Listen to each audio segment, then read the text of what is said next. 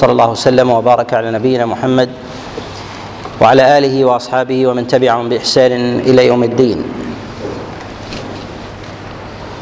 أما بعد فإنه مما لا يخفى أن الله عز وجل قد جعل العلم بالمنزلة الرفيعة وذلك أن الإنسان لا يمكن أن يتحقق له سبيل من سبل من سبل الخير إلا بواسطة العلم. وأن الإنسان لا يمكن أن يتقي ضررا أو جهالة إلا وقد تحقق لديه شيء من شيء من العلم. والعلم كل يتمناه ويتبرأ ويتبرأ من ضده كل عاقل. وهذا وهذا من أظهر وجوه الشرف فيه. والله عز وجل لم يأمر نبيه عليه الصلاة والسلام أن يسأله شيئا من زيادة في أمر الدين والدنيا إلا في العلم. ولهذا قال الله عز وجل في كتابه العظيم وقل رب زدني علما. فأمره الله عز وجل أن يسأله زيادة في ذلك لأنه ينبغي للإنسان أن يستزيد مهما بلغ مرتبة وعلوا وعلوا في تحصيله في تحصيله للعلم. وأن لا يتوقف عند شيء شيء من مراتبه بل يكون طالبا له في كل في كل حين في كل زمن وفي كل مكان. وذلك أن علم الله عز وجل الذي جعله للناس علما عظيما وافرا ومع ذلك ما يؤتى الإنسان من ذلك العلم إلا شيئا إلا شيئا قليلا. وجاء في ذلك أحاديث عن رسول الله صلى الله عليه وسلم في فضل العلم ومنزلته وفضل المتعلمين وكذلك المعلمين وبيان منزلة مراتب العلم والعلماء عند الله سبحانه وتعالى. وكلما كان الإنسان أوفق إلى معرفة العلم وكذلك أيضا أكثر حرصا وعناية بمعرفة مراتبه وأن يأخذ أولى العلوم حظا حظا له وأوجب عليه عند الله سبحانه وتعالى. كان أكثر سدادا وتوفيقا توفيقا. ومما ينبغي أن نعلم أن الله عز وجل حينما جعل الصراط المستقيم مستقيما إليه سبحانه وتعالى قد جعل أسهل ما يدل الإنسان إلى هذا الصراط هو العلم. ولهذا يقول النبي عليه الصلاة والسلام كما جاء في حديث أبي هريرة كما في الصحيح قال من سلك طريقا يلتمس فيه علما سهل الله له به طريقا إلى الجنة. لدينا صراط مستقيم ولدينا ولدينا صراط معوج والصراط المستقيم واحد. وأما المعوج فهي متعددة. والصراط المستقيم إذا قلنا أن الإنسان أراد أن يسلك طريقا واحدا مستقيما فإن المستقيم لا يستطيع الإنسان أن يعدده باعتبار أن الاستقامة واحدة.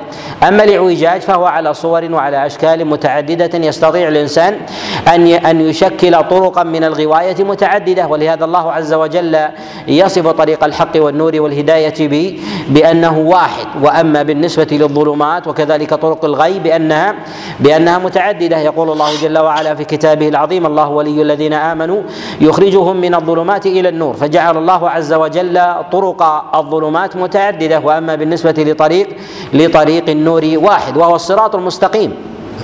ولهذا قال الله عز وجل لنبيه عليه الصلاة والسلام قل هذه سبيلي أدعو إلى الله على بصيرة أنا ومن اتبعني. فهذا الصراط المستقيم هو الذي خطاه رسول الله صلى الله عليه وسلم كما جاء في حديث عبد الله بن عباس وخط عن يمينه وعن شماله خطوطا. فهذا الصراط المستقيم الذي رسمه الله عز وجل للناس. وقد يكون هذا الصراط المستقيم فيه شيء من من الوعورة والصعوبة. وذلك لأنه ليس كل طريق مستقيم يكون سهلا للإنسان. وذلك أن الإنسان ربما يسلك بابا من أبواب العلم ويكون هذا الباب مفضولا وهذا من الفتنة التي ينبغي للإنسان أن يحذر منها. وذلك أن العلوم يدخلها التشهي وحظ النفس كغيرها ولو كانت علوما شرعية.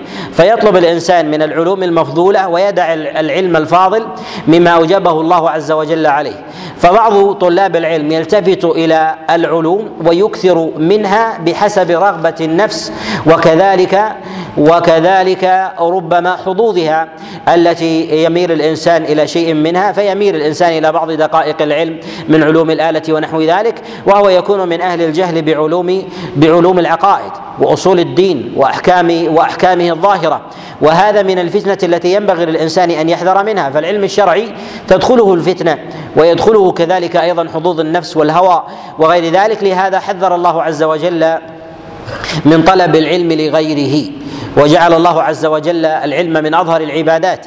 وقد حذر النبي صلى الله عليه وسلم من سلوك غاية من من يطلب العلم لغير الله عز وجل كما جاء في حديث أبي هريرة كما عند مسلم من حديث سليمان بن يسار أن أبا هريرة عليه رضوان الله قال قال رسول الله صلى الله عليه وسلم أول من تسعر بهم النار ثلاثة. وذكر منهم عليه الصلاة والسلام رجلا طلب العلم ليقال ليقال عالم. فيؤمر به في النار. ومعلوم أن العالم إذا طلب العلم وأخلص لله عز وجل سهل الله له طريقه إلى الجنة. ويقابل ذلك أن الإنسان إذا طلب العلم لغير الله سهل الله له به طريقا إلى النار. وهذا أمر متلازم ودليل ودليل العكس أن الله عز وجل إذا أثاب الإنسان ثوابا عظيما على عمل على عمل معين فإن عقابه بنحوه إذا إذا انتقضت النية أو انتقض أو انتقض المقصد في ذلك. لهذا ينبغي للإنسان أن يعلم أن الله عز وجل قد جعل العلوم متنوعة وهي على مراتب ثمة ما ثمة ما يتعلق بعلوم الأصول وهي مسائل الدين الضائب مسائل الدين الكلية من مسائل العقائد من الإيمان بالله وبملائكته وكتبه ورسله وباليوم الآخر وبالقدر خيره وشره. وغير ذلك مما يتبع هذه المسائل من الإيمان بأركان الإسلام وكذلك أيضا صفتها الواردة في كلام الله وكلام رسول الله صلى الله عليه وسلم. وغير ذلك من احكام من أحكام الدين الذي ينبغي للإنسان أن يتبصر أن يتبصر بها. وأن لا يلتفت الإنسان إلى علم مفضول مع ادراك مع عدم إدراكه إلى علم فاضل. فإنه إن انصرف إلى غير ذلك فإنه إن انصرف إلى غير ذلك كان ممن يطلب العلم لغير الله. قد يطلبه لحظ نفسه بإشباع نزواتها ورغبتها أو حبا للبروز والظهور باعتبار أن الناس أن الناس يحتفلون أو يرغبون بحاجة الإنسان في علم من العلوم أو ربما يجد الإنسان وظيفة أو نحو ذلك. فنقول إن العلم إن العلم لا يطلبه الإنسان إلا بالقدر الذي أمر الله عز وجل به والمرتبة التي وضعها الله عز وجل عز وجل عليها ولهذا نقول إن العلم لا يوكل إلى الإنسان بل ينظر إلى حاجة الناس. ولهذا كثير من المعلمين أو كثير من الآباء حينما يسأله ابنه عن تخصص في علم معين فيقول انظر ماذا ما تحتاج أو انظر إلى مستقبلك. فهذا قد ربط العلم بمستقبله ما ربط العلم بحاجة الناس. وهذا لا شك أنه من الأخطاء العظيمة الجسيمة التي تحيد بنية الإنسان إلى غير مراد الله سبحانه وتعالى. نقول ينبغي للإنسان أن يعلم أن العلم بأن بجميع أنواعه سواء كان علم الأبدان أو علم الأديان أنه لا يرتبط إلى حظ الناس ورغبته وإنما ينظر إلى حاجة الناس. فإذا كان الناس في انحراف في مسائل أصول الدين وكذلك أيضا قد كثرت فيهم البدع والضلال والزيغ وغير ذلك ينبغي للإنسان أن يتفقه بذلك وأن يكون داعية إلى الله عز وجل على هذا على هذا النحو. وإذا كان الناس أهل استقامة في مسائل العقائد واستقرار في هذا الباب وثمة باب من مسائل الدين يجهله الناس فعليه أن أن يضرب بسهم في ذلك ويدعو الناس إلى تحقيق ما جهلوه في هذا في هذا الباب. فالإنسان إنما يتعلم لينشر لينشر الحق ويقيم أيضا ما في نفسه. ويقيم ذلك الاعوجاج الذي ربما يطرأ عليه أو ربما يدفع ذلك اللبس من الافتتان بشيء من الأقوال الظاهرة من أقوال أهل الزيغ والبدع والضلال والانحراف وغير هذا الذي ينبغي للإنسان أن يزيله ولا يزيله الإنسان إلا إلا بالعلم. ونحن إنما نتكلم على أمثال هذه المسائل انه ينبغي للإنسان ألا يحضر الدروس بحسب بحسب رغبة رغبة نفسه المجردة أو حظها أو نحو ذلك وإنما وإنما يتعلم أو يحضر الدروس ومجالس ومجالس العلم آه، إخلاصا لله عز وجل وتحقيقا أيضا للحق الذي أراد الله عز وجل إحقاقه وكذلك بيانا لما أراد الله عز وجل له أن يبين من بيان معالم الخير وكذلك طمس معالم الشر والتحذير من والتحذير منها والتحذير من والتحذير من أهلها. وإنما جعلنا الكلام في هذا المجلس وكذلك المجالس التالية على نوعين من هذين من من هذه العلوم، النوع الأول ما يتعلق من مسائل العقائد باعتبار أن الإنسان أن الإنسان لا يتحقق إيمانه إلا إلا بذلك، فلا ينبغي للإنسان أن ينصرف إلى شيء من من العلوم المفضولة وهو مقصر في علم في علم الأصول والمراد بعلم الأصول أصول الديانة. أصول الديانة ما يتعلق بالإيمان بالله سبحانه وتعالى بتوحيد الله عز وجل بجميع بجميع أنواعه. لهذا ينبغي للإنسان أن لا يخلي نفسه من كل مجلس من كل مجلس ومن كل قراءة من قراءة في هذه المسائل باعتبار أنها أعظم ما يسأل عنها الإنسان عند الله سبحانه وتعالى. ولهذا الإنسان إذا كان من أهل الكفر والإعراض عن الله عز وجل لا ينفعه العلم.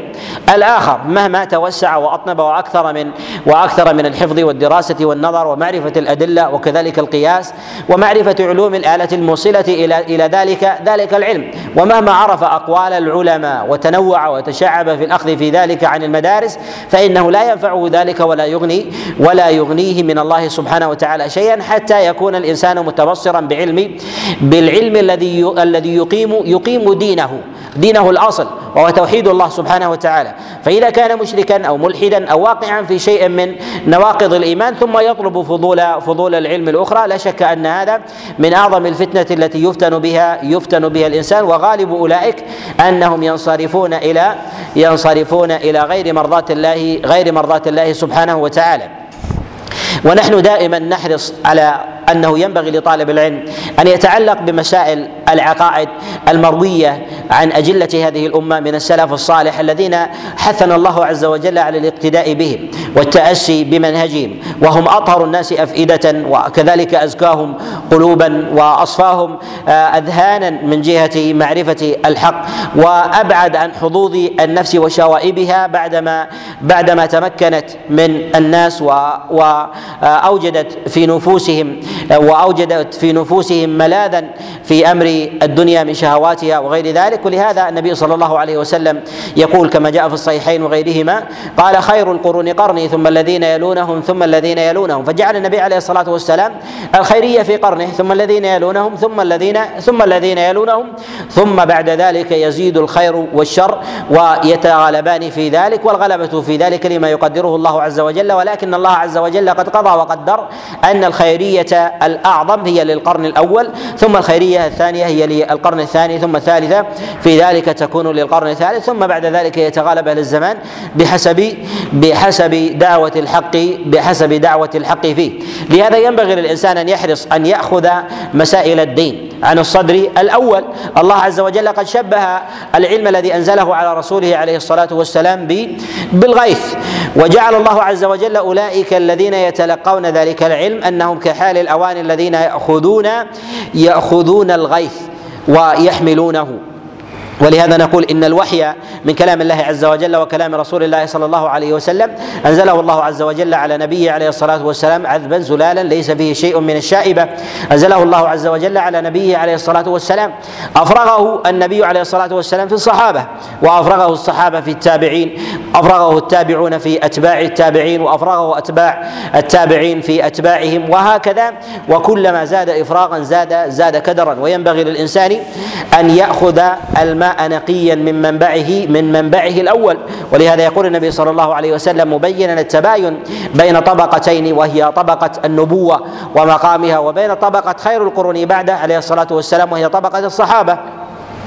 كما جاء في مسلم من حديث أبي موسى الأشعري أن رسول الله صلى الله عليه وسلم قال النجوم أمنة للسماء فإذا ذهبت النجوم أتى السماء ما توعد. وأنا آمنة لأصحابي فإذا ذهبت أتى أصحابي ما يوعدون وأصحابي آمنة لأمتي فإذا ذهب ذهب أصحابي أتى أمتي أمتي ما يوعدون.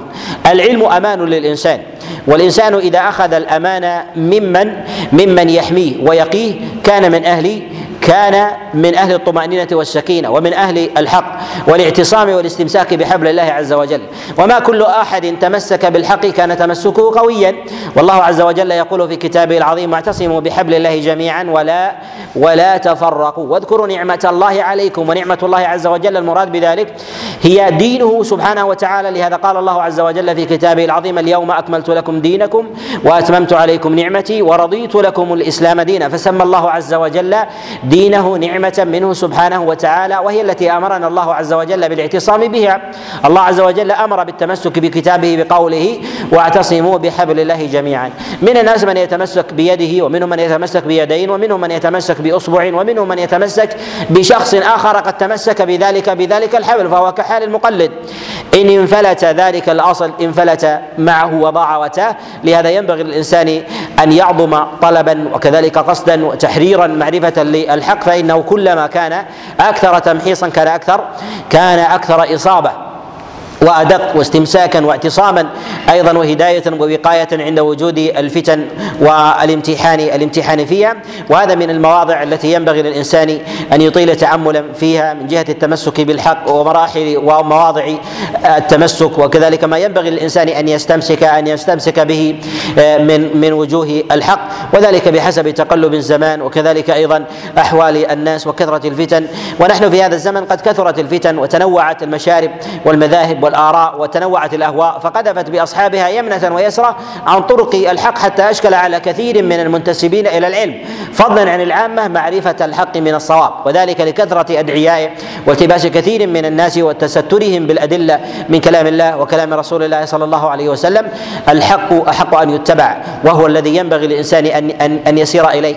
والا يتهيب قولا والا يتهيب بلدا. ما اتضح له الدليل وسلمت له النفس وطهرها من شوائب الحظ والهوى وكان له سلف في ذلك من خير القرون من الصحابة عليهم رضوان الله تعالى وكذلك التابعين وكلما كان الإنسان أكثر اتباعا لأكثر الأمة عددا من الصحابة كان أقرب إلى كان أقرب إلى الصواب وكذلك أيضا وكذلك أيضا من التابعين. علم العقائد هو الذي يسأل عنه كل أحد وهو الذنب الذي إذا خالف الإنسان الإنسان فيه كان أعظم سؤالا عند الله عز وجل من غيره.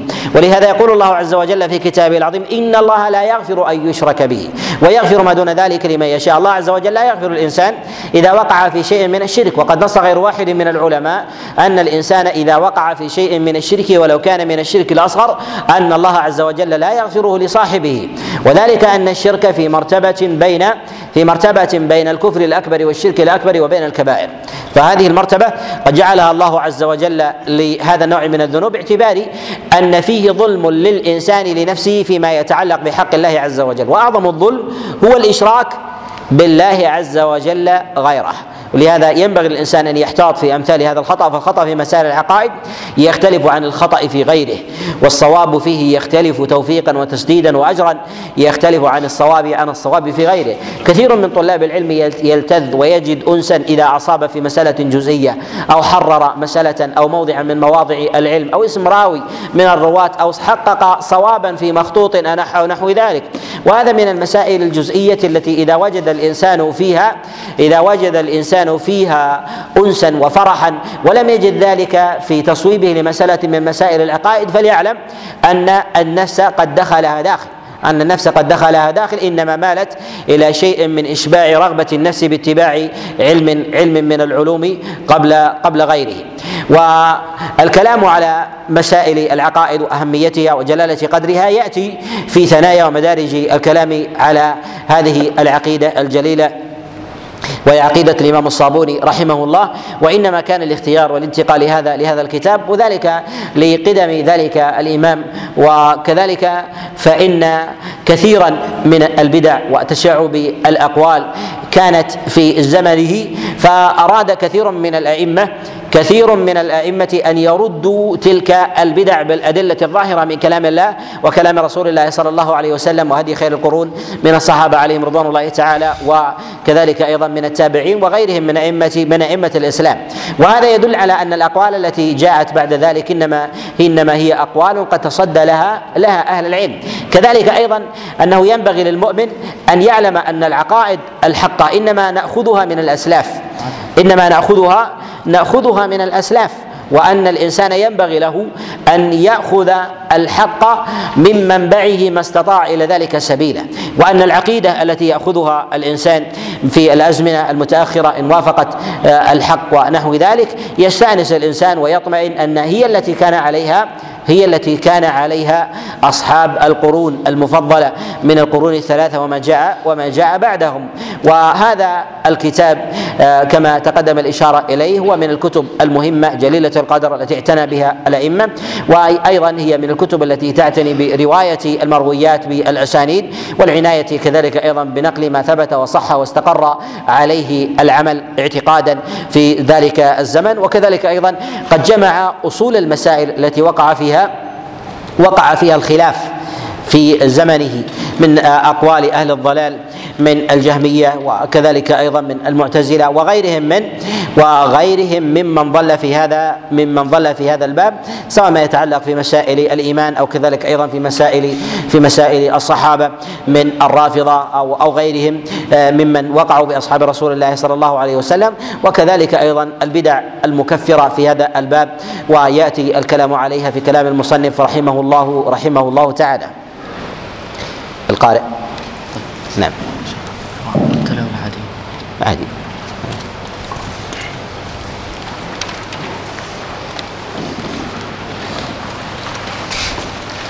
بسم الله والحمد لله والصلاة والسلام على رسول الله وعلى آله وصحبه وله اللهم اغفر لنا ولشيخنا وللحاضرين.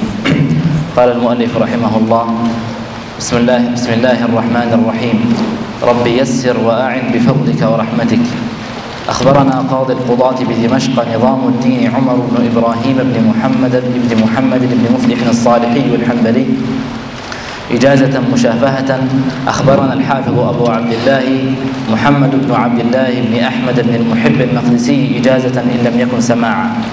أخبرنا الشيخان جمال الدين عبد الرحمن بن أحمد بن عمر بن شكر وأبو عبد الله محمد بن المحب عبد الله بن أحمد بن محمد المقدسيين. سند الكتاب؟ يبدأ إيه، يبدأ بالكتاب مباشرة.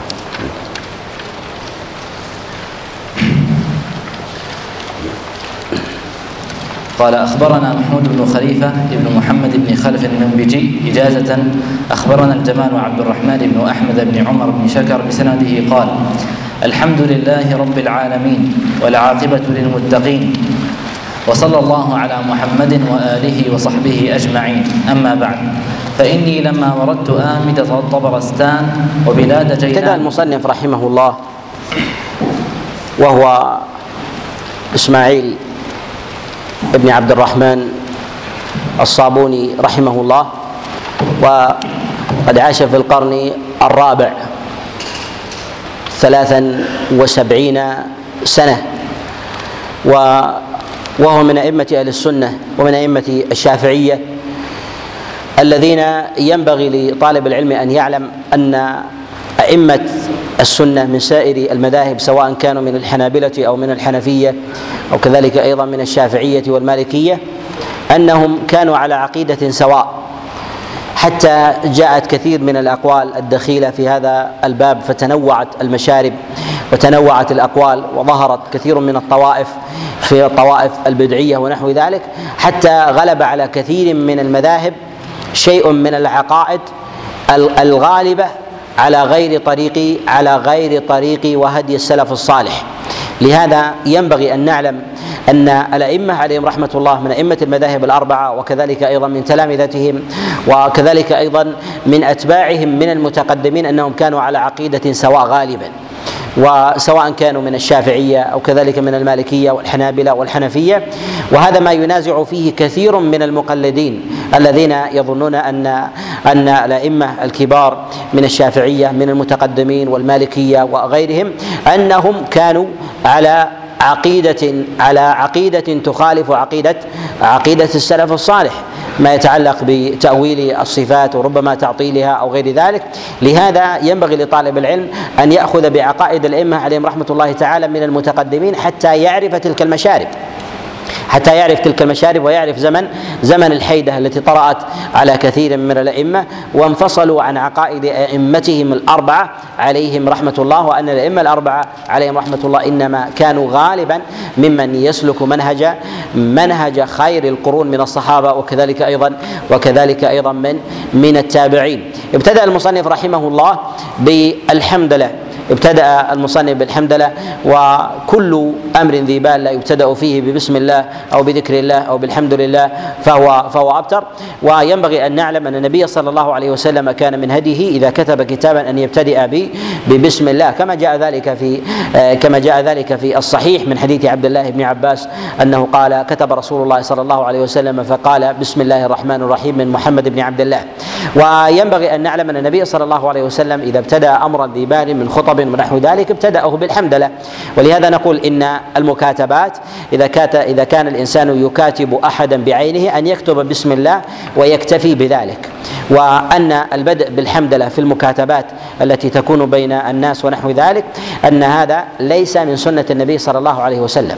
السنة أن يبتدئ ببسم الله الرحمن الرحيم ويكتفي بذلك بالمراسلات الخاصة ونحو ذلك. أما المؤلفات التي تشابه الخطب التي تشابه الخطب فإنه يبتدئ بذلك بالحمد لله رب العالمين والصلاة على رسول الله صلى الله عليه وسلم كحل خطب الجمع ونحو ذلك. لهذا نقول إن المقالات والرسائل التي يفتتح بها التي التي يكتبها الإنسان إلى أحد بعينه أو ربما إلى إلى علو إلى عموم المسلمين ممن تكون على سبيل الاختصار نقول يبتدئ فيها الإنسان ببسم الله الرحمن الرحيم وهذا هو الأقرب لاهتداء النبي صلى الله عليه وسلم. وأما ما عدا ذلك مما من أحوال الناس من كلامهم مما لا يعد له لا يعد له البال فنقول حينئذ إن الإنسان لا حرج عليه الا يبتدئ فيه بذكر الله وذلك كحديث الإنسان مع صاحبه أو حديث الإنسان مع زوجه وولده ونحو ذلك فهذا من الأمور العامة التي التي تندرج تحت كلام الناس العام فينبغي للإنسان أن يكون حاضرا في ذكر الله عز وجل بلسانه على سبيل الدوام من غير تخصيص لأمثال هذه هذه المواضع المواضع فإنها لم تكن معهودة عن رسول الله صلى الله عليه وسلم. والبركة واليمن بذكر الله عز وجل وفيه أيضا إظهار الافتقار وضعف العبد بين يدي ربه سبحانه وتعالى وكذلك أيضا إعلان إعلان الفاقة والعجز في آه، قول الإنسان وكذلك أيضا عمله وتصنيفه وأنه إذا لم يكن له معين من الله سبحانه وتعالى فانه فإنه ليس إلى ليس إلى تسديد. ولهذا المصنف رحمه الله ابتدأ هذا الكتاب بالحمدلله باعتبار أن هذا الكتاب هو كتاب يشابه يشابه الخطب التي تتضمن جملة من مسائل من مسائل من مسائل العلم.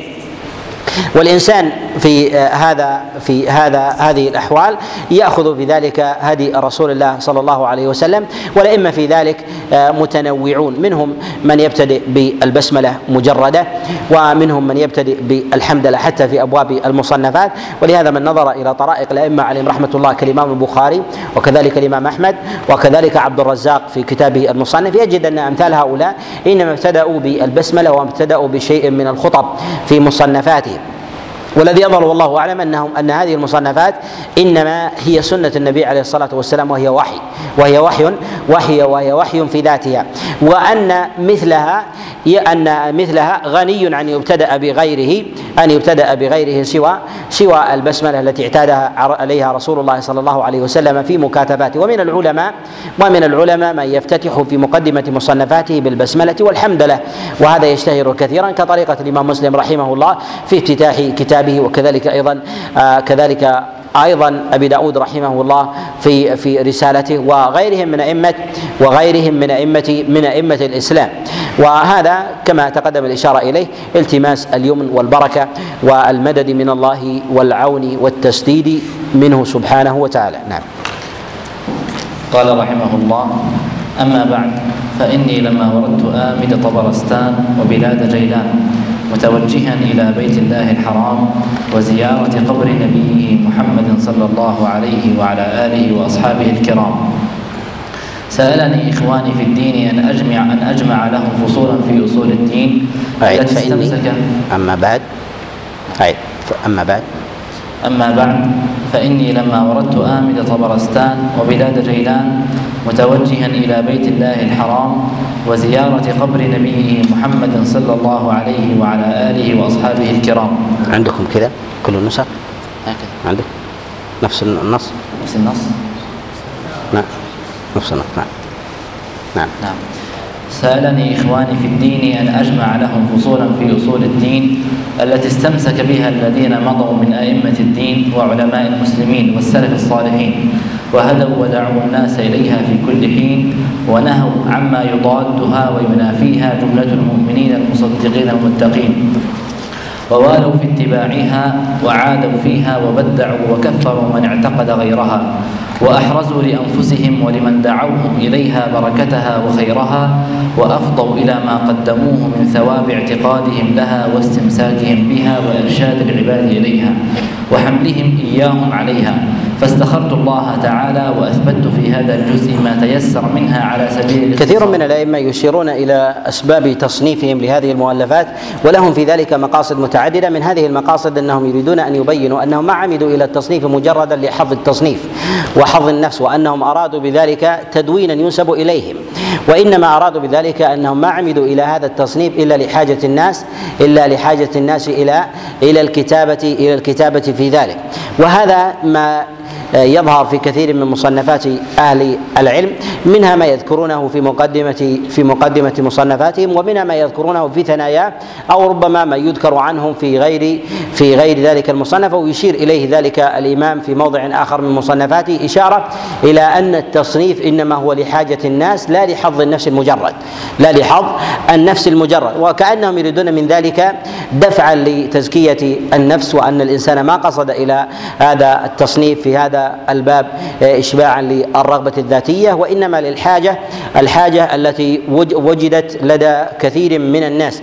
ولهذا المصنف رحمه الله قد أشار إلى أنه ان أنه إنما صنف هذه الرسالة أنه سئل سئل التصنيف التصنيف فيها. فعمد إلى جمع كلام الأئمة عليهم رحمة الله تعالى في ذلك من مسائل العقائد وكذلك أيضا من مسائل من مسائل السنة وهدي رسول الله صلى الله عليه وسلم في ذلك وكذلك أيضا معرفة الفرق المخالفة في هذه المسائل وكذلك طريقة الرد طريقة الرد عليهم. ومما لا يخفى أن ذلك الزمن قد ظهر فيه ظهرت فيه أقوال أهل البدع وتشعبت وتنوعت وكثر وكثر فيه ادعياء أدعياء الحق والمتسترين بالحجج من كلام الله وكلام رسول الله صلى الله عليه وسلم. وسبب ذلك الأصلي هو منها أن في في بعض القلوب زيغ. ولهذا يقول الله عز وجل في كتابه العظيم فأما الذين في قلوبهم زيغ فيتبعون ما تشابه منه ابتغاء الفتنة وابتغاء تأويله. يعني يسلكون الطريق في معرفه في معرفة كلام الله عز وجل التشبث بالمتشابه وترك المحكم من كلام الله عز وجل ليقرروا مسائل لم تكن مقررة أو يخالفون في ذلك الأصول المحكمة اتباعا لي اتباعا للأهواء. فيطوون المحكم وينشرون وينشرون المتشابه. وربما أيضا السبب في ذلك هو الضعف والقصور القصور العلمي. ويظهر هذا لدى لدى العجم. ونحن إذا أردنا أن ننظر في البدع التي ظهرت في الإسلام نجد أن جلها وراءها عجم إما أن يكونوا بقصد بحسن قصد أو بسوء بسوء قصد. ومرد ذلك هو إما إلى الجهل وإما إلى إرادة إرادة الفتنة والتأويل لكلام الله سبحانه وتعالى. ولهذا نقول إنه ينبغي لطالب العلم أن يعلم أن النبي صلى الله عليه وسلم إنما أنزل الله عز وجل عليه الوحي في معاقل الإيمان والوحي وهي مكة والمدينة وشيء فيما بينها وقليل فيما خرج فيما خرج عن ذلك وأنه ينبغي للإنسان أن يستكثر أن يستكثر ما عليه العرب الفصحى من خير من خير القرون من الصحابة عليهم رضوان الله تعالى وكذلك أيضا من التابعين. وأما مجرد الإمامة في باب من الأبواب ونحو ذلك وأن هذا لا يعني لا يعني معرفه معرفة للحق.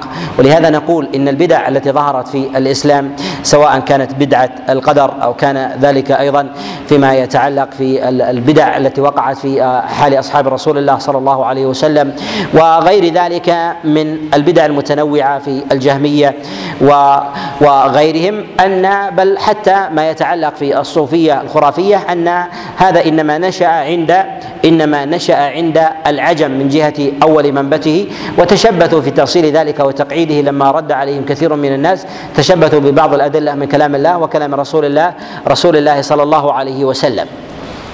واصلوا في ذلك تلك المذاهب وكان دافعها في ابتداء ذلك الجهل. ولهذا تجد أن أكثر أهل أن أكثر أهل العربية وقعوا في البدع. أكثر أهل العربية وقعوا في البدع. لماذا؟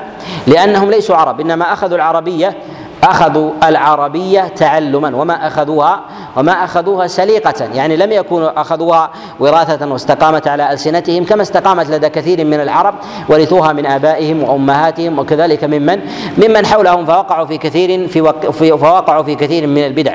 لهذا ينبغي ألا يلتفت الإنسان مثلا إلى إمامة فلان في العربية ونحو ذلك وذلك لكثرة مصنفاته ونحو ذلك بل نقول إنه ينبغي أن نعلم أن الصحابي الذي لم يرد عنه شيء من العربية يعني إما من الاستدلال بأشعار العرب ونحو ذلك أنه أبصر من جميع ممن يأتي بعده بالعربية. لماذا؟ لأن عربيته سليقيه عربيته أن عربيته سليقية ولهذا يقول الإمام الشافعي رحمه الله عن الإمام مالك يقول إن الإمام مالك يتكلم العربية سليقية يعني أنه أنه لا يتكلم بقواعد وضوابط ونحو ذلك وإنما يقيم يقيم اللسان سليقة يقيم اللسان سليقة. ولهذا الأعراب الذين الذين الذين يرد إليهم النص من كلام الله عز وجل وكلام رسول الله صلى الله عليه وسلم في الصدر الأول من الصحابة وكذلك من التابعين. من أهل المدينة ومن حولها الذين لم تدخلهم العجمة يفهمون كلام الله عز وجل أكثر من سيبويه والخليل بن أحمد وغيرهم من من أئمة من أئمة العربية. لماذا؟ لانهم أصحاب سليقة أصحاب سليقة وليسوا بأصحاب عجمة. وهؤلاء إنما توغلوا في هذا الباب واكثروا من الكلام في العربية ومعرفة الأدلة والشواهد ونحو ذلك. وإنما أخذوا ذلك بالقواعد والقواعد في ذلك لا تسلم للإنسان في كل حين وفي كل موضع أن الإنسان يفهم بذلك النص حتى يفهم الوضع. الذي نزل عليه الدليل. فما كل من رجع إلى القواميس العربية يفهم الدليل. ولهذا ينبغي أن نفهم الوضع الذي جاء جاء فيه النص في كلام الله وكلام رسول الله صلى الله عليه وسلم. وقد جاء في الصحيح وغيره من حديث علي بن حاتم عليه رضوان الله تعالى ان أن الله عز وجل لما أنزل قوله جل وعلا وكلوا واشربوا حتى يتبين لكم الخيط الأبيض من الخيط الأسود من الفجر قال علي بن حاتم عليه رضوان الله قال عمدت إلى عمدت إلى عقالين فوضعتهما تحت تحت وسادتي. إلى آخر الخبر فذكر ذلك للنبي عليه الصلاة والسلام فقال النبي صلى الله عليه وسلم ان إن ليلك لطويل إنما هو إنما هو سواد الليل وبياض بياض النهار. عدي بن حاتم عربي ولكنه ليس من أهل المدينة. فالوضع الذي نزل عليه عليه النص ينبغي للإنسان أن يعرف السياق المعروف في المدينة. وأما من جهة اللغة العربية فحجة عدي هل هي صحيحة وليست بصحيحة؟ من جهة العربية. من جهة العربية صحيحة. لأنك حتى لو رجعت مثلا إلى القاموس تجد أن البياض المراد بذلك هو اللون المعين وتجد أيضا السواد واللون المعين وتجد أيضا أن الحبل هي الحبال المفتولة ونحو ذلك. إذا أراد وكذلك الخيط يجد الإنسان هذا التعريف. ولكن نقول إن العربية في ذلك هي أعم وتنزل على أجزاء متعددة ويغلب النص نزولا على أحدها. فيأتي فيأتي في ذلك فيأتي بذلك شيء من من الفهم المخالف لظاهر لظاهر الدليل. وهذا وقع يسيرا في أصحاب رسول الله صلى الله عليه وسلم فكيف في التابعين؟ فكيف في العجم من الكوفيين والبصريين وغيرهم؟ بل أيضا ممن أبعد من ذلك من من أبعد من ذلك من من أهل آه، فارس وغيرهم أو أيضا ممن دخل في الإسلام من الروم وغيرها. لهذا نقول إنه ينبغي للإنسان أن يرجع إذا أراد أن يفهم مسائل الدين اصولا وفروعا أن يرجع إلى أهل العربية من أهل العلم والفضل. وصدر ذلك هم الصحابة عليهم رضوان الله تعالى في المدينة ومكة وكذلك أيضا الأجلة من الفقهاء من التابعين في المدينة ومكة كذلك. ينبغي له أن يعرف أقوالهم وأن يتبصر وأن يتبصر بها. ولهذا النبي صلى الله عليه وسلم إنما إنما فضل أصحابه لهذا الباب وكذلك أيضا انما جاء التفضيل للمدينة ولأهلها وفضل سكنها باعتبار ان أن البدع فيها أقل هي أقل من أقل من غيرها. وإنما ذكر المصنف رحمه الله أيضا إنما سئل ذلك وهو وهو في طريقه. في هذا إشارة إلى أن العالم والداعي إلى الله عز وجل سواء كان في حله وترحاله يعرف أحوال الناس ويتفقد أيضا حاجتهم ويعرف أيضا مواضع الجهل ومواضع الخلل فيهم وألا يكون منكفئا على نفسه بل يتبصر بأحوالهم وكذلك يعرف ما يحتاجون وما يجهلون فيسأل عن حاجتهم وعن قصورهم في باب من الأبواب فهو إنما لما عمد إلى إلى بعض البلدان قاصدا المدينة النبوية. سألوه سألوه التصنيف في هذا الباب فعمد إلى تصنيف هذه الرسالة في مسائل في مسائل العقائد. ومما ينبغي التنبيه له أن الإنسان إنما يقصد إنما يقصد المدينة النبوية قصدا لمسجد رسول الله صلى الله عليه وسلم لا لقبره. ولهذا يقول النبي صلى الله عليه وسلم لا تشد الرحال إلا إلا إلى ثلاثة إلا إلى ثلاث مساجد. وفي هذا إشارة إلى أن الإنسان لا يشد رحله تعبدا إلا إلا إليها. وقوله لا تشد الرحال يعني تعبدا. لله سبحانه وتعالى وذلك وذلك كقولنا لا إله أي لا معبود بحق الا لا معبود بحق إلا الله سبحانه وتعالى لا تشد الرحال إلا إلى ثلاثة مساجد. هل يشد الرحال الإنسان إذا أراد أن يسافر نزهة أو يسافر مثلا لأي موضع من مواضع الأرض؟ له أن يسافر في ذلك. ما دام الأمر ليس للعبادة ما دام الأمر ليس ليس للعبادة. وأما ما كان للتعبد لموضع معين فإنه لا يكون إلا لهذه لهذه المساجد المساجد الثلاثه وأما الإنسان إذا أراد أن يرتحل أن يرتحل لطلب علم ونحو ذلك فنقول إن الرحلة في ذلك إنما هي ليست لبقعة معينة وإنما هو للعلم. فلو تغير معقل ذلك العلم لتغير لتغير معه لتغيرت معه وجهته فيتحول إليه بحسب تحول ذلك العلم فيرتحل إلى اليمن ويرتحل إلى العراق ويرتحل إلى مصر وإلى مكة وإلى المدينة وغيرها من المواضع فهو ما قصد المكان وإنما قصد الحال التي هي عليها وهي وهي العلم الذي أراده الإنسان. كذلك أيضا إذا قصد الإنسان السفر إلى إلى رحمه فهو ما قصد بقعة وإنما قصد الرحم فهو يرتحل لأمه وأبيه وكذلك لقرابته. فإذا تحول أبوه من مكة إلى المدينة تحول إلى مكة وإذا تحول من مكة إلى اليمن تحول إلى اليمن. فهو لم يقصد بقعة وإنما وإنما وإنما قصد قصد رحما. ولهذا نقول إن النص الذي قد جاء هنا في عن النبي عليه الصلاة عليه الصلاة والسلام في قوله لا تشد الرحال إلا إلا إلى ثلاثة مساجد أن المراد بذلك هي هي المواضع. هي المواضع والمساجد هي ما يسجد فيها لله سبحانه سبحانه وتعالى. نعم. قال رحمه الله وأثبت في هذا الجزء ما تيسر منها على سبيل الاختصار رجاء أن ينتفع بها أولو الألباب والأبصار. فالله سبحانه يحقق الظن ويجزل علينا المن بالتوفيق والإستقامة و... على سبيل والله والله سبحانه يحقق الظن نعم. ويجزل علينا المن بالتوفيق والاستقامة على سبيل الرشد والحق بمنه وفضله وفي هذا أنه ينبغي للإنسان إذا عمد إلى شيء من الأعمال والأقوال سواء كان ذلك تصنيفا أو كان ذلك دعوة وتعليما أو كان دلالة وارشادا أو كان ذلك شيئا من أمور الدنيا الا يخلي نفسه من سؤال الله عز وجل التسديد والهداية والإعانة والتوفيق ولهذا رسول الله صلى الله عليه وسلم كان يسأل الله عز وجل ذلك وهو من هو المؤيد بتأييد الله عز وجل وتسديده. وقد جاء في صحيح الإمام مسلم من حديث أبي سلمة عن عائشة عليه رضوان الله تعالى ان أن النبي صلى الله عليه وسلم كان يستفتح صلاة الليل. اللهم رب السماوات والأرض عالم الغيب والشهادة. اللهم رب جبرائيل وميكائيل وإسرافيل. أنت فاطر السماوات والأرض أنت تحكم بين عبادك فيما اختلفوا فيه. اهدني لما اختلف فيه من الحق بإذنك إنك تهدي من تشاء إلى صراط إلى صراط مستقيم. وهذا التضرع الليلي في موضع السحر من النبي عليه الصلاة والسلام.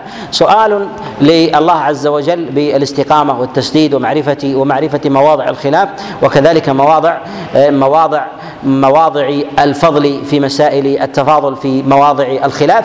لهذا نقول إنه ينبغي للإنسان أن يستكثر من سؤال الله عز وجل معرفة الهداية والحق. ولهذا النبي صلى الله عليه وسلم لما أرشد قال قل اللهم اهدني وسددني وتذكر بالهداية هداية الطريق وبالسداد سداد السهم. لهذا ينبغي الانسان أن يسأل الله عز وجل التسديد فيما يأتي ويذر. وهذا يتأكد إذا عمد الإنسان إلى شيء من إلى شيء من الأعمال أو عمد إلى شيء من الأقوال. وهذا ظهر في كلام المصنف رحمه الله. أنه سأل الله عز وجل تحقيق الظن. وسال الله عز وجل الإعانة والسداد فيما يعمد إليه من تصنيفه لهذا لهذا الكتاب. فإن من توكل على الله عز وجل فهو حسبه ومن اعتمد عليه كفاه جل جل وعلا. وهذا من المواضع الباطنة التي لها أثر كبير على على الأمور الظاهرة. وأن الإنسان كلما أكثر كان أكثر توكلا وتعبدا قلبيا في الباطن لله سبحانه وتعالى كفاه الله عز وجل ذلك. ولهذا يقول الله جل وعلا في كتابه العظيم أليس الله كاف عبده. يعني أن الله عز وجل يكفي عبده بقدر عبوديته له. ولهذا يقول النبي صلى الله عليه وسلم كما جاء في صحيح البخاري من حديث أبي هريرة قال قال الله عز وجل من عاد لي وليا فقد بارزني بالمحاربة. يقول الله عز وجل ولا يزال عبدي يتقرب إلي بالنوافل حتى أحبه فإذا أحببته كنت سمعه الذي يسمع به وبصره الذي يبصر به ويده التي يبطش, يبطش بها ورجله التي يمشي بها ولئن سألني لأعطينه وإن استعاذني لأعيذنه وجاء في رواية قال فبي وهي خارج الصحيح قال فبي يبطش وبي يمشي وبي وبي وبي يسمع وبي وبي يبصر. هذا تسديد من الله عز وجل. لأنك إذا كتبت سددت وإذا وإذا توقفت سددت حتى في التوقف. وإذا عمدت إلى شيء من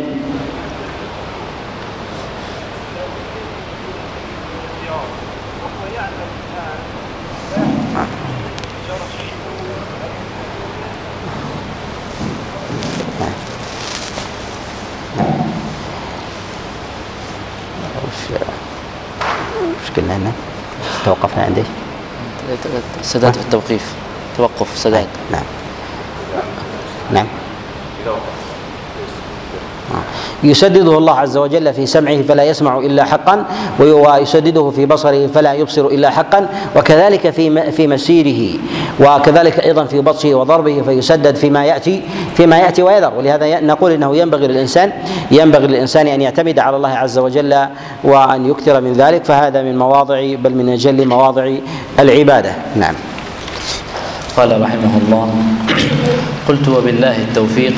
أصحاب الحديث حفظ الله تعالى أحياءهم ورحم أمواتهم يشهدون لله تعالى بالوحدانية وللرسول صلى الله عليه وسلم. هنا يقول المصنف رحمه الله أصحاب الحديث.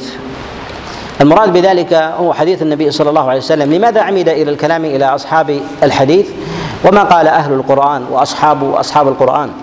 نقول إن السنة أن سنة النبي عليه الصلاة والسلام وحديثه المروي عنه هو أكثر تفصيلا وهو بيان لكلام الله سبحانه وتعالى وهو وحي. وسنة النبي صلى الله عليه وسلم وحي من الله عز وجل أنزله على نبيه عليه الصلاة والسلام. ولهذا يقول الله جل وعلا في كتابه العظيم وما ينطق عن الهوى إن هو الا إن هو إلا وحي يوحى. والسنة وحي أنزله الله عز وجل على رسوله صلى الله عليه وسلم كما أنزل الله عز وجل بواسطة جبريل القرآن.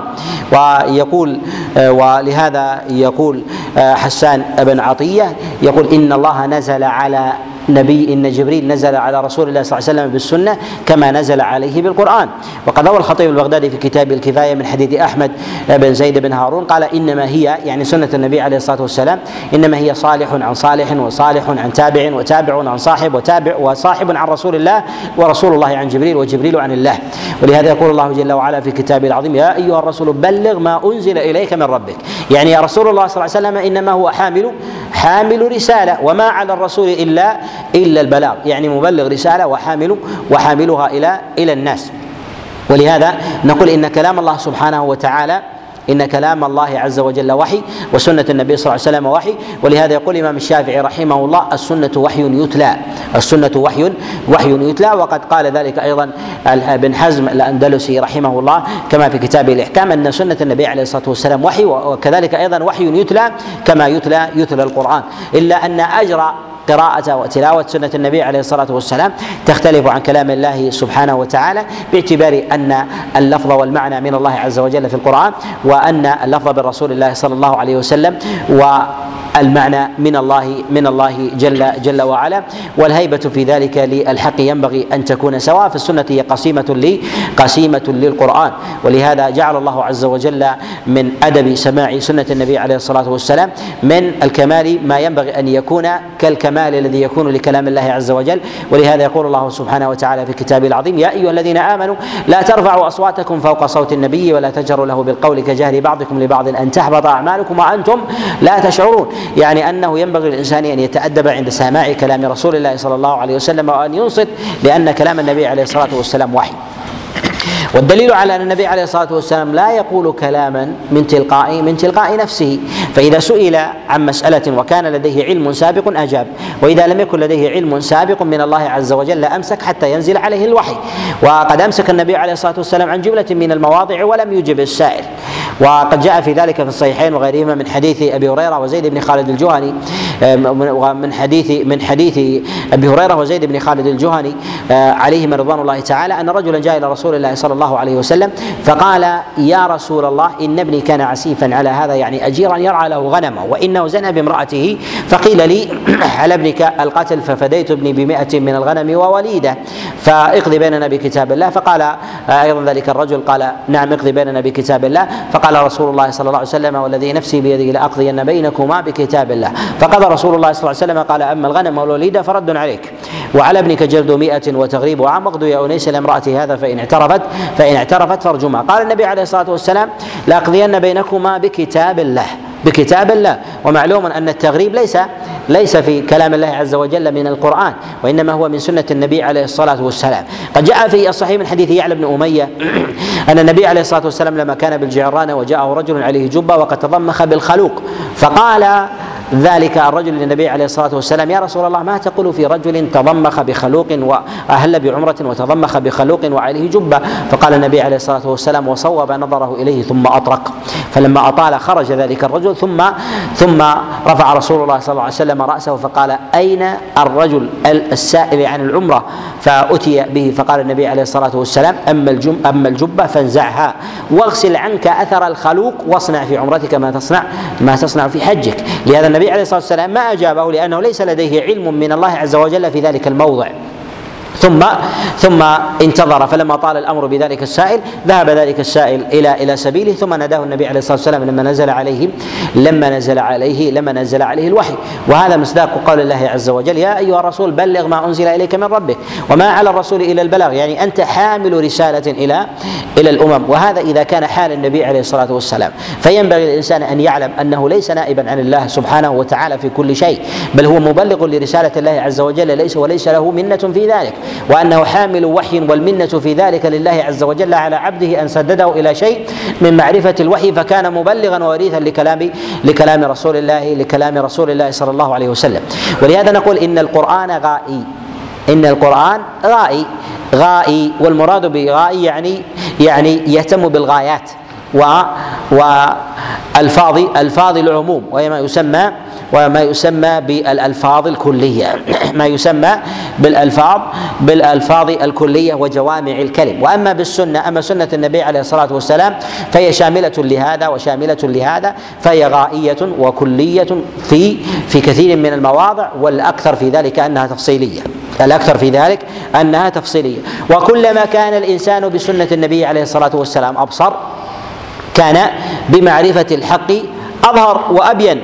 ولهذا ولهذا يجعل العلماء أن الطائفه الناجيه أن الطائفة المنصورة والفرقة الناجية أنهم أهل أهل الحديث.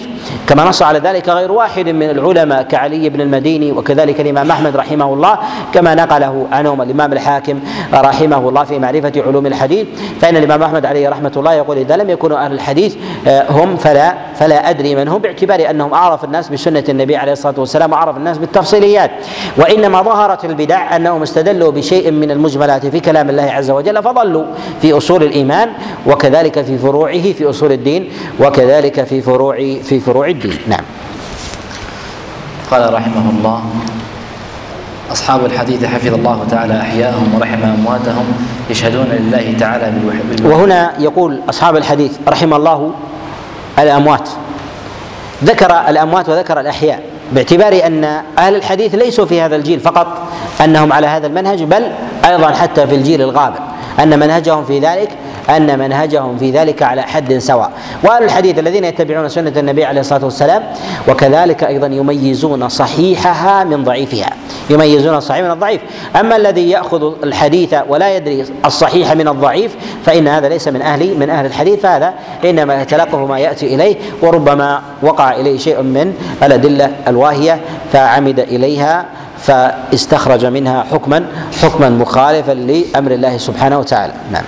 قال يشهدون لله تعالى بالوحدانية وللرسول صلى الله عليه وسلم. وهنا يقول يشهدون لله بالوحدانية.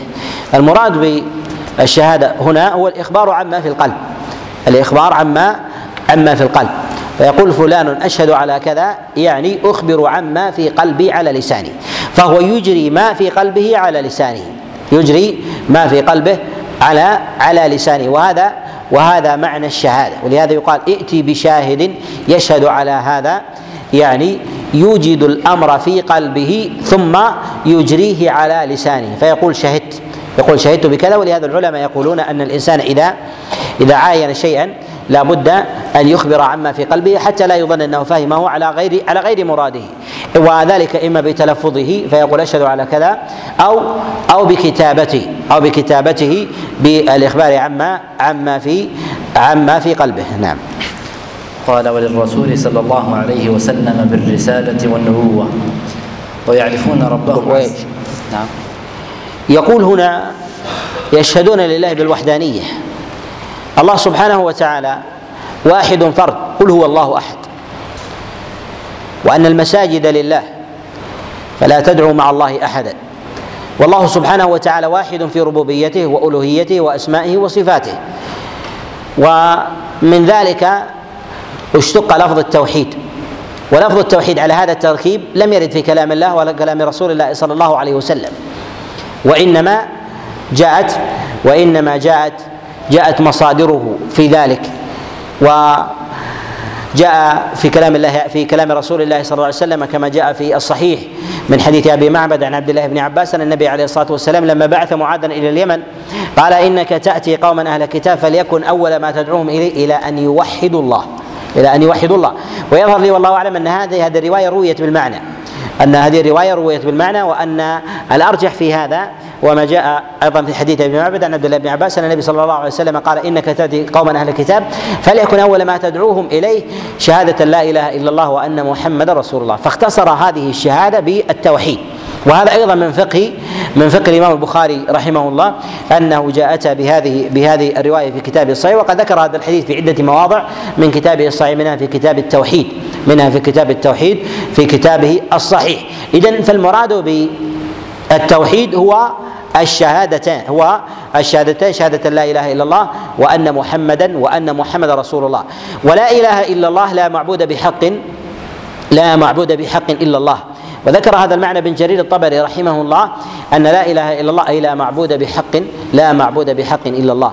وقوله إله والإله المعبود على أحد على أحد المعاني. وقيل أن الله ولفظ الجلالة سبحانه وتعالى فأنه اسم الله عز وجل الأعظم وهذا هو الأشهر. وإن كان لا يثبت في ذلك شيء إلا أن الثابت في ذلك عن جماعة من السلف كمجاهد بن جبر وغيره أن هذا هو اسم الله الأعظم باعتبار أنه يتضمن جملة من المعاني ما لا تقع ما لا تقع في غيره. فقولنا يشهدون لله عز وجل بالوحدانية. والله سبحانه وتعالى هو المعبود جل جل في علاه سبحانه سبحانه وتعالى.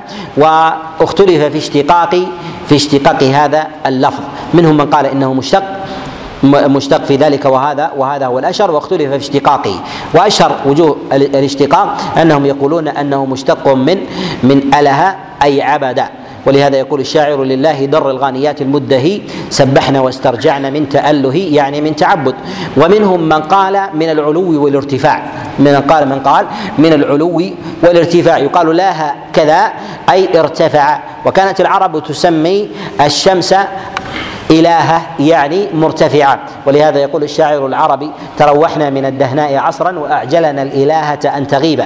يعني استعجلنا قبل غروب الشمس أن نصل إلى أن نصل إلى إلى مقصدنا. ومنهم من قال هو البقاء والدوام. البقاء والدوام وعدم وعدم التغير. ولهذا يقول الشاعر ألهت بدار لا تبين لا ألهت ألهت بدار لا تبين رسومها كأن بقاياها وشام وشام على اليد. ومنهم من قال هو هو الاستتار والخفاء وذلك أن الإنسان يخفى عليه من علم الله عز وجل أكثر مما يعلمه.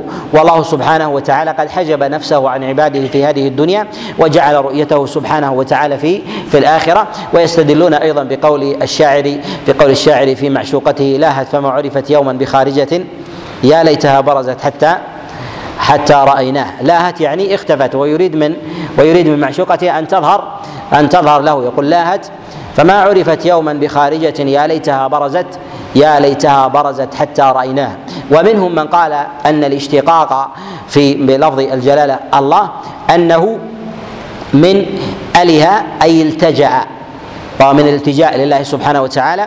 ولهذا يقول الشاعر ألهت إليكم في أمور تنوبني فألفيتكم منها كراما أماجدا ألهت إليكم يعني التجأت التجأت إليكم والذي يظهر لي والله أعلم أن أن لفظ الجلالة الله يشتق من مجموع هذه المعاني الجليلة من هذه المعاني الجليلة وأظهرها هو العبودية لله سبحانه وتعالى.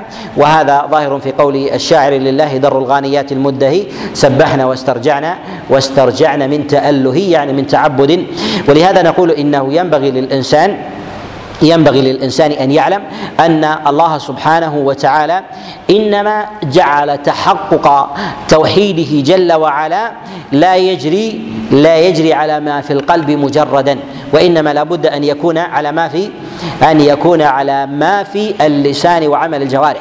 ولهذا قال يشهدون اي يجري على ألسنتهم ما يجري ما يجري في بواطنهم من أعمال من أعمال القلوب بالوحدانية أي أنه سبحانه وتعالى فرد فرد جل وعلا في الربوبية والألوهية وكذلك أيضا في أسمائه في أسمائه في أسمائه وصفاته.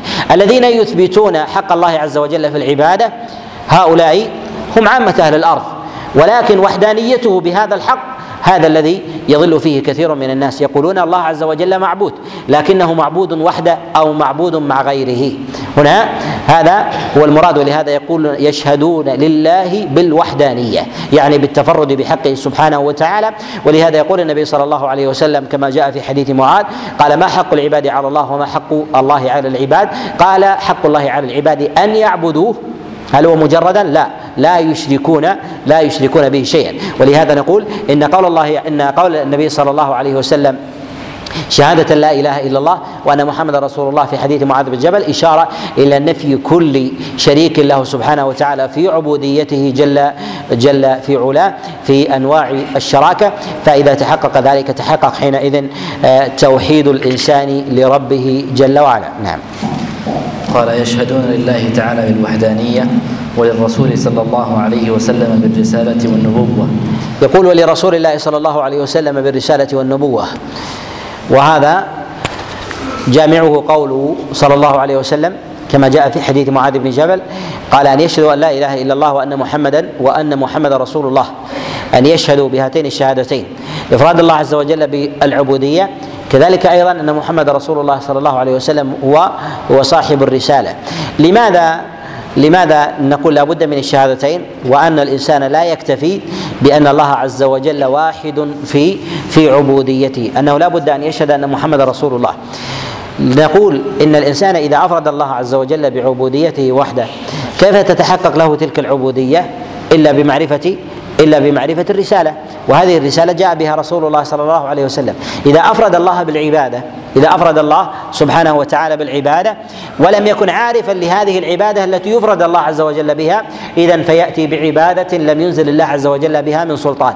ولهذا أفرد الله عز وجل بالعبادة وأفرد رسول الله صلى الله عليه وسلم بالرسالة لا يشاركه في زمنه وما جاء بعده أحد من الأنبياء بالنبوة في ذلك. ولهذا نقول إن رسول الله صلى الله عليه وسلم رسول من الله أرسله الله عز وجل. وجعل للنبي عليه الصلاة والسلام جملة من الخصائص. من هذه الخصائص أن الله عز وجل أرسله إلى الناس كافة. ولهذا يقول الله عز وجل وما أرسلناك إلا كافة للناس بشيرا ونذيرا.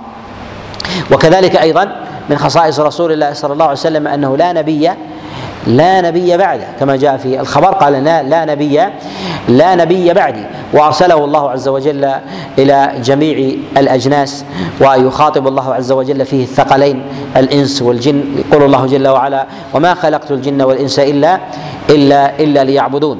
وغير ذلك من خصائص النبي صلى الله عليه وسلم ما يتعلق بماهية الرسالة وثمة أيضا من خصائص النبي عليه الصلاة والسلام في ذاته وكذلك في في بعض أحكام في شريعته.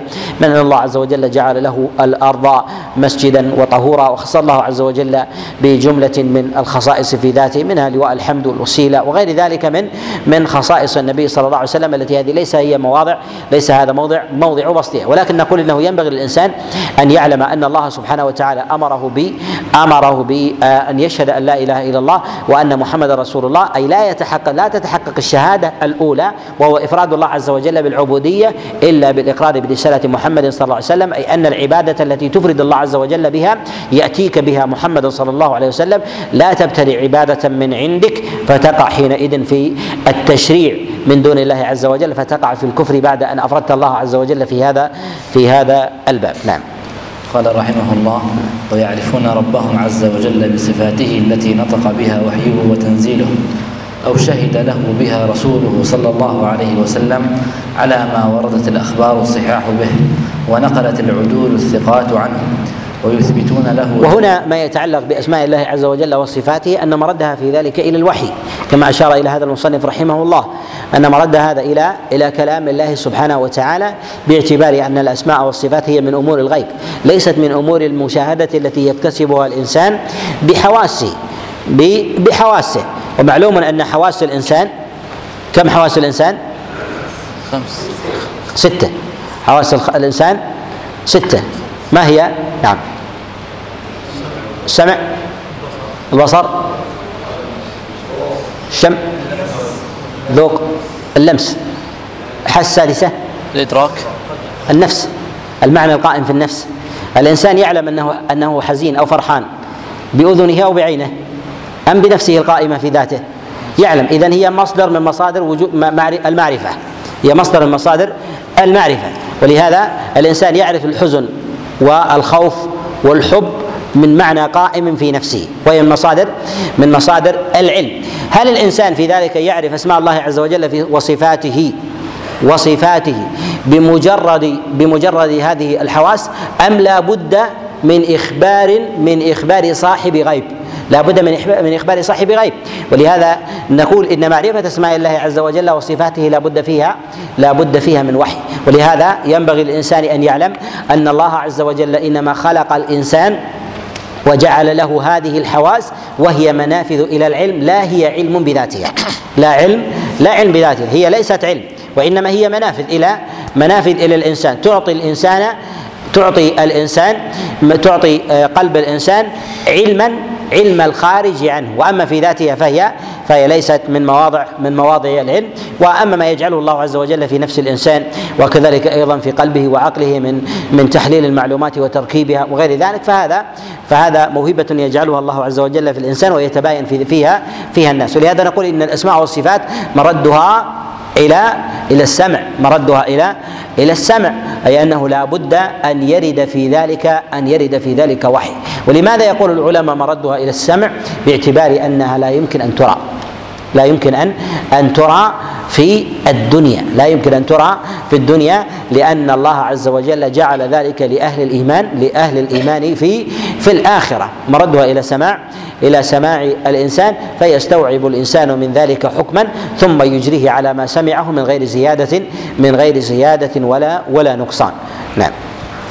قال رحمه الله ويثبتون له جل جلاله ما أثبته لنفسه في كتابه وعلى لسان رسوله صلى الله عليه وسلم. ولا يخرجون عن هذين. يثبتون ما أثبته الله عز وجل لنفسه في كتابه ورسوله صلى الله عليه وسلم في سنته. ولا يخرجون عن شيء من هذا. ولكن ثمة كلام لبعض العلماء فيما يتعلق فيما يروى عن الصحابة عليهم رضوان الله تعالى في الأسماء والصفات. فهل يجرى مجرى مجرى السنة أو لا يجرى أو لا يجرى عليه. من العلماء من يقول أنه ينظر في ذلك بحسب حال الصحابي. إذا كان الصحابي ممن يأخذ عن أهل الكتاب فإنه لا يجرى مجرى مجرى السنة. وإذا كان لا يأخذ عن أهل الكتاب فإنه يجرى مجرى مجرى السنة ونقول في ذلك أنه بحسب منزلة ذلك ذلك الصحابي. وكذلك لأن الصحابة عليهم رضوان الله تعالى يجتهدون واجتهادهم في ذلك محتمل للأمرين وإن كانوا للصواب آه، أكثر أكثر حظا من غيرهم ممن يأتي ممن يأتي بعدهم. إلا أن الأسماء والصفات مردها مردها إلى الدليل من كلام الله عز وجل وكلام رسول الله صلى الله صلى الله عليه وسلم. نعم. قال رحمه الله ولا يعتقدون تشبيها صفاته بصفات خلقه. يقول ولا يعتقدون تشبيها. الشبيه الشبيه لا بد لا بد من معرفة من معرفة الأصل وشبيهه معرفة من معرفة الأصل الأصل وشبيه. الله عز وجل نفى لنفسه المثيل والشبيه ولهذا الله عز وجل يقول ليس كمثله شيء وهو السميع وهو السميع البصير. وهذه فيها إثبات ونفي. نفي للمثيل والشبيه له جل وعلا وإثبات لصفات خاصة به سبحانه وتعالى فقال ليس كمثله شيء ومن هذا الشيء السمع السمع والبصر. ومن ذلك السمع السمع والبصر أي أن سمع الله عز وجل وبصره وغير ذلك من صفاته أنها صفات خاصة بالله عز وجل. وينبغي أن نعلم أن ذهن الإنسان أن ذهن الإنسان انما إنما يحكي مشابهه إنما يحكي مشابهة لما يعلمه من احوال من أحوال الناس مما يراه. ولهذا الله عز وجل حينما نفى التشبيه حتى لا يتسلسل الأمر في أذهان الناس. ولهذا نقول إذا كان الإنسان لم يرى الله عز وجل فكيف يوجد له شبيها وهو لم يره؟ والله عز وجل ليس له له مثيل. ولهذا الإنسان إذا سمع شيئا تذكر حادثة نظير تلك تلك الحادثة. ولهذا إذا قيل أن فلانا أن أن فلانا جرح في يده تخيل الإنسان نوع الجرح. تخيل الإنسان نوع جرح قد مر عليه أو إذا قيل له إن فلانا قد أصيب بحادث تخيل نوعا من الحوادث فإذا عاين الحادثه أو عاين ذلك الجرح وجد أن الأمر على خلافه. لماذا؟ لأنه يحكي على على أمره الذي هو الذي هو عليه.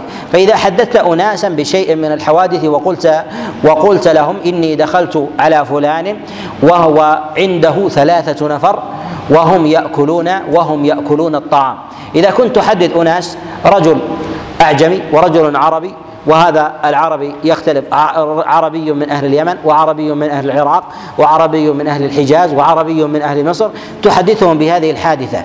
تجد رجل يتخيل أولئك الذين يأكلون أنهم على الأرض وشخص يتخيل أنهم على طاولة وشخص يتخيل أنهم يأكل بملعقة وشخص يتخيل أنهم يأكلون بيده. كل على ماذا؟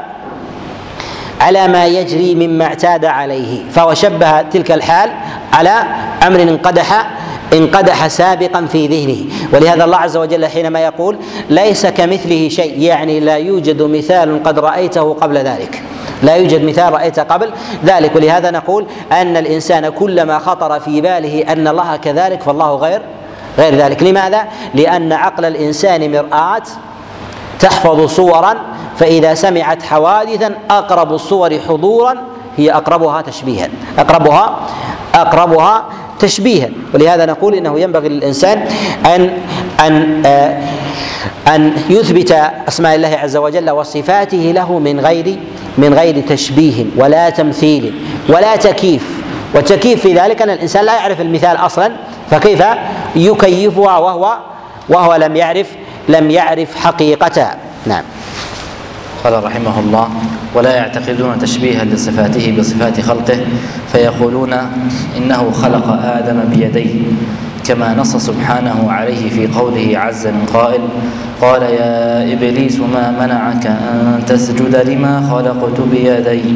قال ولا يحرفون الكلمة عن يثبتون لله سبحانه وتعالى صفاته جل وعلا والصفات صفات الله سبحانه وتعالى على نوعين صفات ذاتية وصفات فعلية.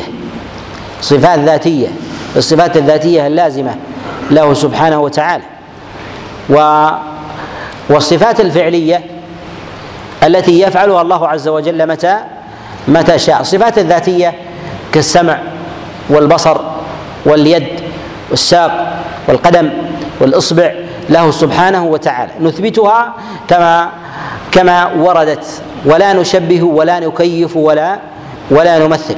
وأما الفعلية هي التي يفعلها الله عز وجل متى شاء. وهذه وهذه كثير كالغضب والرضا والمحبة والسخط وغير ذلك من صفات الله سبحانه وتعالى. وهي صفات صفات فعلية وكذلك بطش الله عز وجل وغير ذلك. نعم. قال رحمه الله ولا يحرفون الكلمة عن مواضعه بحمل اليدين على النعمتين أو القوتين تحريف المعتزلة ولا يحرفون الكلمة عن مواضعه. وأصل التحريف عن مواضع عن المواضع التي أرادها الله سبحانه وتعالى أن الإنسان في في ظاهر أمره أنه يريد من ذلك تنزيها لله جل وعلا. وينبغي أن نعلم أن الإنسان إذا حل عقدة التشبيه والتمثيل الواردة في ذهن الإنسان فطرة في مسألة الأسماء والصفات انحلت كل مشاكل مشاكل البدع الواردة عنده عند كثير من الطوائف عند كثير من الطوائف. نقول الإنسان لا يمكن أن يوجد علم أن يوجد علما غائبا. الإنسان لا يمكن أن يوجد أن يوجد علما غائبا. وإنما هو يركب بين العلوم الموجودة في الكون يركب بينها بين هذه الموجودات. وذلك كحال المادة الموجودة التي يوجدها الإنسان. فالإنسان مثلا في هذا في هذا الكاس هذه المادة هي موجودة في الأرض ولكن الإنسان ركب بينها ثم ألف بينها كذلك المعلومات. كذلك أيضا المعلومات. لا يمكن الإنسان أن يوجد علما معدوما. وإنما معلومات يجمع بينها وكلما كثرت الأجزاء أوجد شكلا وظن أنه بديعا ولم يسبق إليه ولم يسبق إلى هذا الشكل ولكن سبق إلى إيجاد أجزائه إلى إيجاد أجزائه. ما يتعلق بأسماء الله عز وجل وصفاته. نفى الله عز وجل إمكان علم الإنسان كله ولهذا الله عز وجل يقول ليس كمثله شيء وهو السميع وهو السميع البصير. لماذا ظل من ظل في مسألة التعطيل تعطيل أسماء الله عز وجل وتباين الناس في ذلك تباين الناس في ذلك. ظلوا في هذا أنه انقدح في أذهانهم معاني انقدح في أذهانهم معاني سيئة أو يلزم منها معنى معنى سيء مناقض أو لا يستقر. ولهذا تجد مثلا الذين ينفون الذين ينفون نزول الله عز وجل إلى السماء الدنيا يجعلون يتساءلون في اذهانهم قبل ويقولون إذا نزل إلى السماء الدنيا خلا عرشه والله مستو على عرشه. وإذا نزل إلى السماء الدنيا في الثلث الأخير من الليل فإن الثلث الأخير يتقلب من بلد إلى بلد فيبقى نازلا وهذا ينفي الاستواء. هذا الذي دفعه إلى ذلك أنه ينظر إلى الإنسان إذا نزل من الدور الثاني إلى الأول خلا منه الدور خلا منه الدور الثاني. هذا تشبيه وليس بتشبيه تشبيه. اذا العقدة هذه هي التي هي مرحلة الانعطاف في في الضلال. ولهذا إذا طرأ في ذهن الإنسان شيء من هذه اللوازم عليه أن ينفيها. عليه أن أن ينفيها. لماذا؟ لأن الإنسان داخل إطار من المعلومات وهو في هذا الكون لا يؤمن لا يؤمن بغيره لا يؤمن لا يؤمن بغيره. ولهذا الإنسان على سبيل المثال مثلا هذا الكاس يقول أنه إذا رماه الإنسان فإنه يسقط إلى أسفل. يسقط إلى إلى أسفل. هذا يتبادر إلى ذهنه. ولا يخطر في بال الإنسان أن الإنسان إذا وضع شيئا أنه لا يسقط وإنما يستمر ويمضي. لماذا؟ لأنه داخل عجلة. ولكن لما اكتشف أنه مثلا في خارج الجاذبية أنه إذا وضع شيء مضى مضى مضى إليه. مضى إلى غير إلى غير هذا هذا الاتجاه. لهذا نقول إن ذات الإنسان في نفسه مما يكسبه الإنسان من معلومات وما يعرفه في حال في حال الناس يستنكر يستنكر ما غيره والمعلومة التي بين يديه يقوم بحرفها. يقوم يقوم بحرفها. لهذا إنما كفر من كفر من الأمم بسبب ماذا؟ بسبب أن ما وجدوه من النصوص يخالف ما لديهم في في أذهانهم فجحدوا. ولهذا كفار قريش لما أخبرهم النبي صلى الله عليه وسلم ان ان أنه أسري به من المسجد الحرام إلى المسجد الأقصى ثم رجع في ليلته. كفروا بذلك لأن هذا الامر لأن هذا الأمر محال. لأن هذا الأمر محال. ولكن في زماننا محال ليس بمحال. ليس بمحال.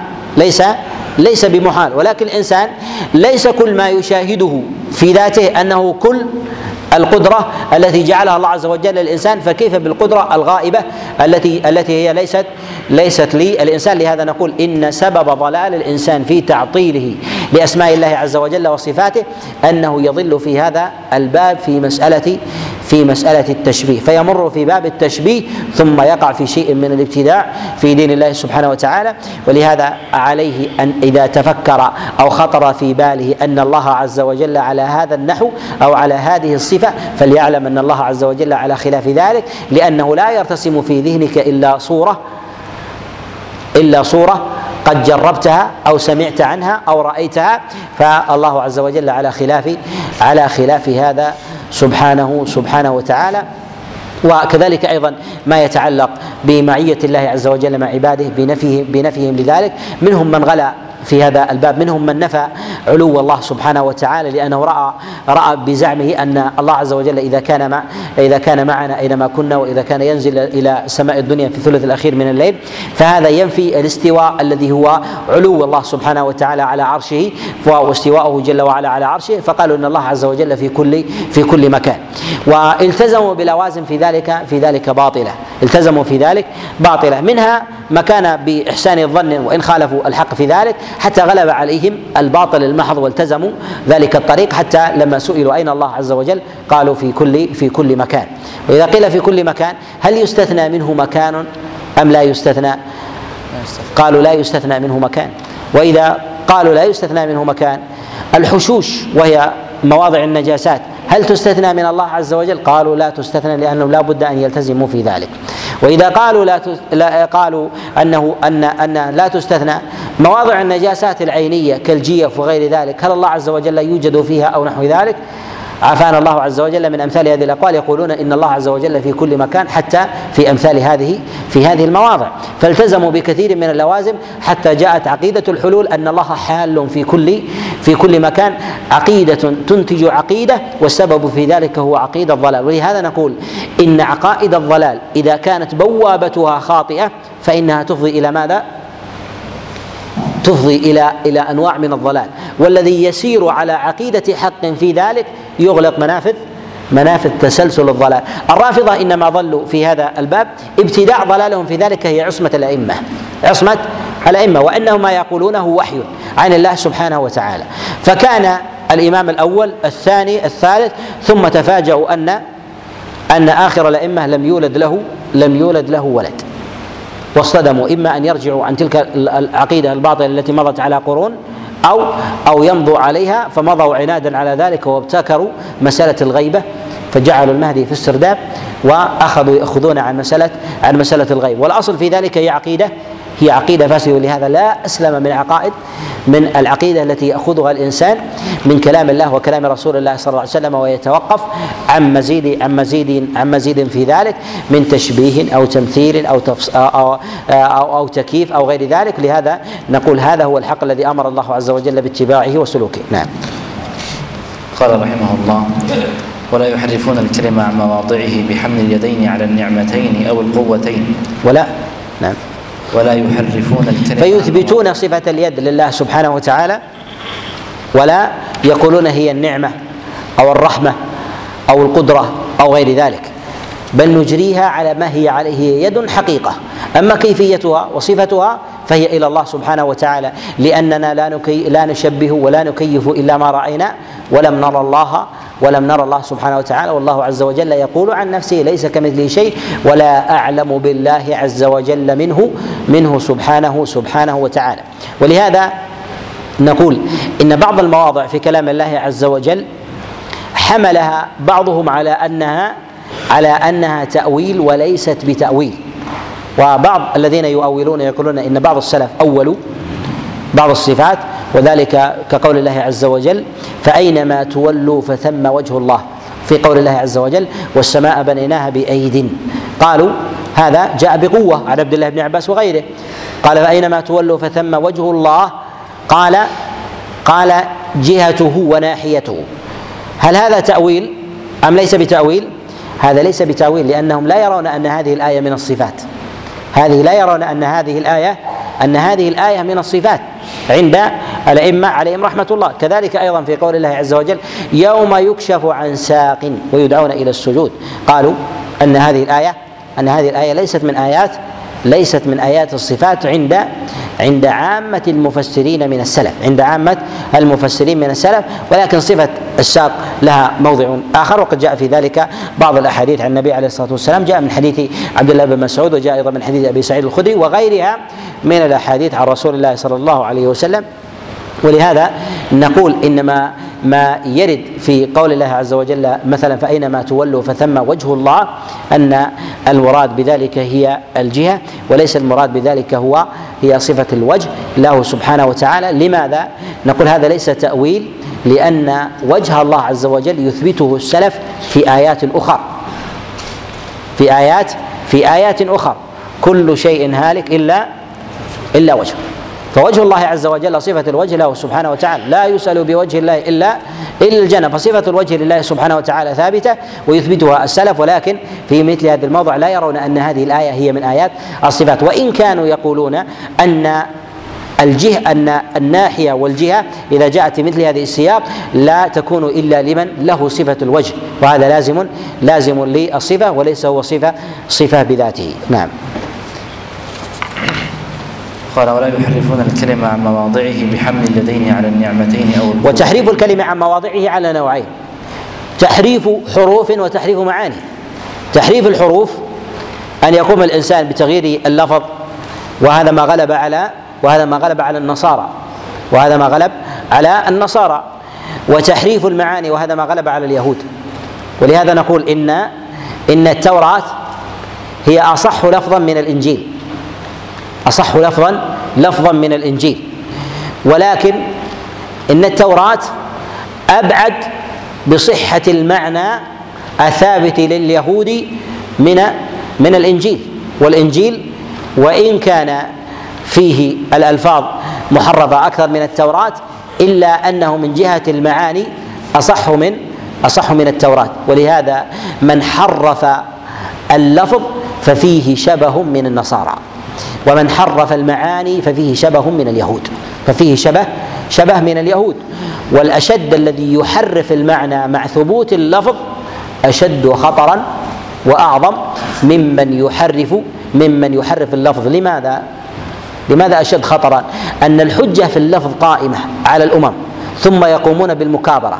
أما الذي غير اللفظ فغير اللفظ الأول وبقيت الأمم بعد ذلك معتمدة على لفظ على لفظ محرف. فالحقيقة غائبة ولا يمكن الوصول ولا يمكن الوصول إليها. ولهذا كان العناد في اليهود أكثر من أكثر من النصارى لأن الحرف عند اليهود أصح من النصارى ومع ذلك يكابرون بقلب معناه. ومع ذلك يكابرون بقلب بقلب معناه بخلاف النصارى فإن اللفظ لديهم حرف وتبعه في ذلك المعنى فكانت الحجة وكذلك المعاني عند المتأخرين أكثر آه، بعدا من أتباع أتباع اليهود. نعم. قال ولا يحرفون الكلمة عن مواضعه بحمل يدين على النعمتين أو القوتين تحريف المعتزلة الجهمية أهلكهم الله. ولا يكيفونهما بكيف. نقف هنا. نقف هنا ونقف إن شاء الله. نتوقف هنا ثم نكمل بعد الاستراحة إن شاء الله. طيب.